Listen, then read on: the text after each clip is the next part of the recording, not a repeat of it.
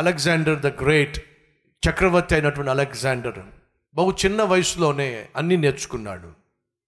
అందులో ఒక పరీక్ష.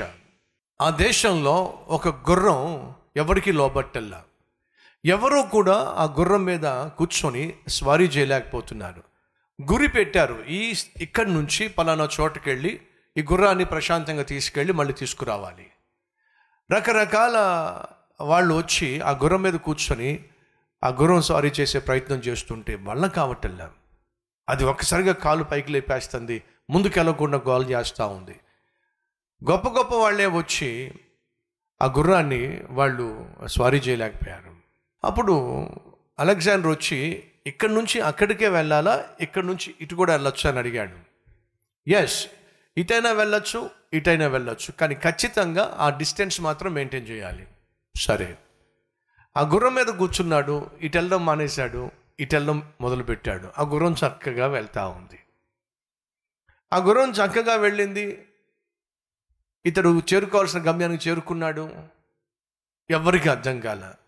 సకిలించిన వికిలించిన ఆ గుర్రం ఇప్పుడు ఇతడు కూర్చున్న వెంటనే ఏమాత్రం కదలకుండా మెదలకుండా ప్రయాణం చేసింది ఏమిటి ఏమైంది? అలెగ్జాండర్ చక్రవర్తి కుర్రవాడిగా ఉన్నప్పుడు ఈ గుర్రం ఎందుకు సకిలిస్తుంది అని జాగ్రత్తగా పరిశీలన చేశాడు. నైపుణ్యత గలవాడు నేర్చుకుంటాడు. గుర్రపు స్వారీ నేర్చుకున్నాడు. కానీ ఇప్పుడు నేర్చుకునే ప్రక్రియలో పరిశీలన చేస్తున్నాడు. ఏమిటి? ఎందుకు ఈ గుర్రం ముందుకెళ్ళకుండా సకిలిస్తుంది? ఇతరులు నేర్చుకోలేని దాన్ని అతడు పరిశీలించటం వల్ల నేర్చుకున్నాడు. ఏం జరిగింది? వీళ్ళు గుర్రాన్ని స్వారీ చేసే సమయంలో ఆ గుర్రం వెనుక సూర్యుడున్నాడు. ఫలితంగా ఆ గుర్రం నీడ ముందు పడుతుంది. గుర్రం నీడ ముందు పడేసరికి ఏదో ఒక కదలికలు కనిపించినప్పుడు అదేం చేస్తుందంటే ముందుకు వెళ్ళకుండా పైకి లేస్తుంది. ఇప్పుడు దీన్ని గమనించాడు కాబట్టి అలెగ్జాండర్ చేసింది ఏమిటంటే సూర్యునికి దూరంగా వెళ్ళడం కంటే సూర్యుని వైపు వెళ్ళడమే కరెక్ట్ అని చెప్పి ఆ గుర్రాన్ని ఇడితిప్పాడు. ఇప్పుడు నేడేమైంది? వెనక్కి వెళ్ళింది. గుర్రం భయపడ్డం మానేసింది. ప్రశాంతంగా ప్రయాణం చేయటం మొదలుపెట్టింది. అతడు ఎందుకు గొప్ప రాజు అయ్యాడయ్యా అంటే చక్రవర్తి అయ్యాడయ్యా అంటే మొదటిగా చెప్పండి పరిశీలించాడు నేర్చుకున్నాడు నైపుణ్యత సాధించాడు. సహోదరి సహోదరులు నీ జీవితంలో నువ్వు పనికొచ్చేవాడివి కావాలంటే పైకొచ్చేవాడివి కావాలంటే ఖచ్చితంగా నేర్చుకోవాలి. నేర్చుకోవాలి అంటే ఖచ్చితంగా ఏం చేయాలి చెప్పండి? పరిశీలన చేయాలి. గమనించాలి. అలా గమనించిన వాడే పరిశీలన చేసిన వాడే నేర్చుకోగలుగుతాడు. నేర్చుకోగలిగిన వాడే పైకొస్తాడు పనికొస్తాడు. ఇప్పుడు నువ్వు గమనించాలి అదే చూసావు ఇందాక. నేను ఒక సోమరి యొక్క ద్రాక్ష తోట దాటి వచ్చినప్పుడు ఆ ద్రాక్ష తోట నిండా పిచ్చి మొక్కలన్నీ బలిసిపోయి ఉన్నప్పుడు నేను గమనించాను.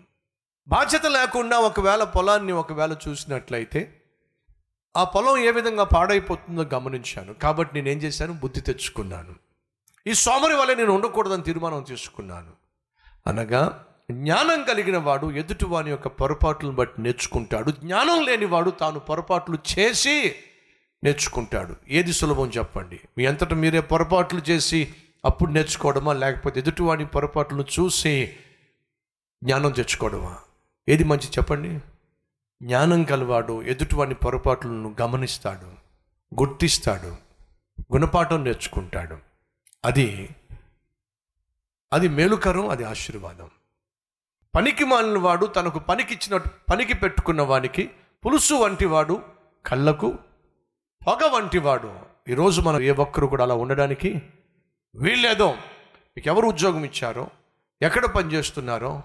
వాళ్ళకి సంతోషాన్ని ఇవ్వండి వారు మిమ్మల్ని ఉద్యోగం పెట్టుకున్నందుకు ప్రశాంతతనివ్వండి. అంతేగాని నరకం చూపించే వారి ఉండకండి.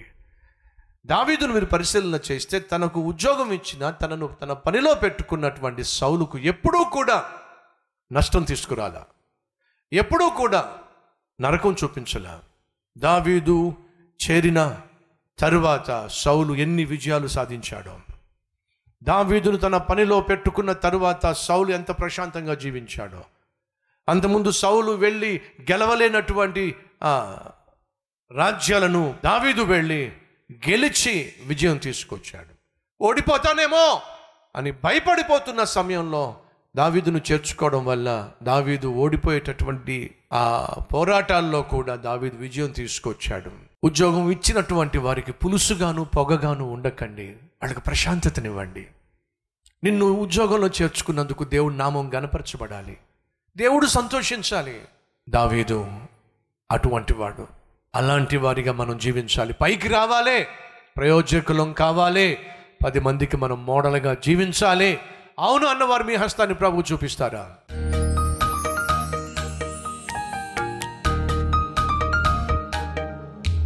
మహాపరిశుద్ధుడు అయిన ప్రేమ కలిగిన తండ్రి దివ్యమైన నీ వాక్యం ద్వారా మాతో సూటిగా స్పష్టంగా మాట్లాడావు.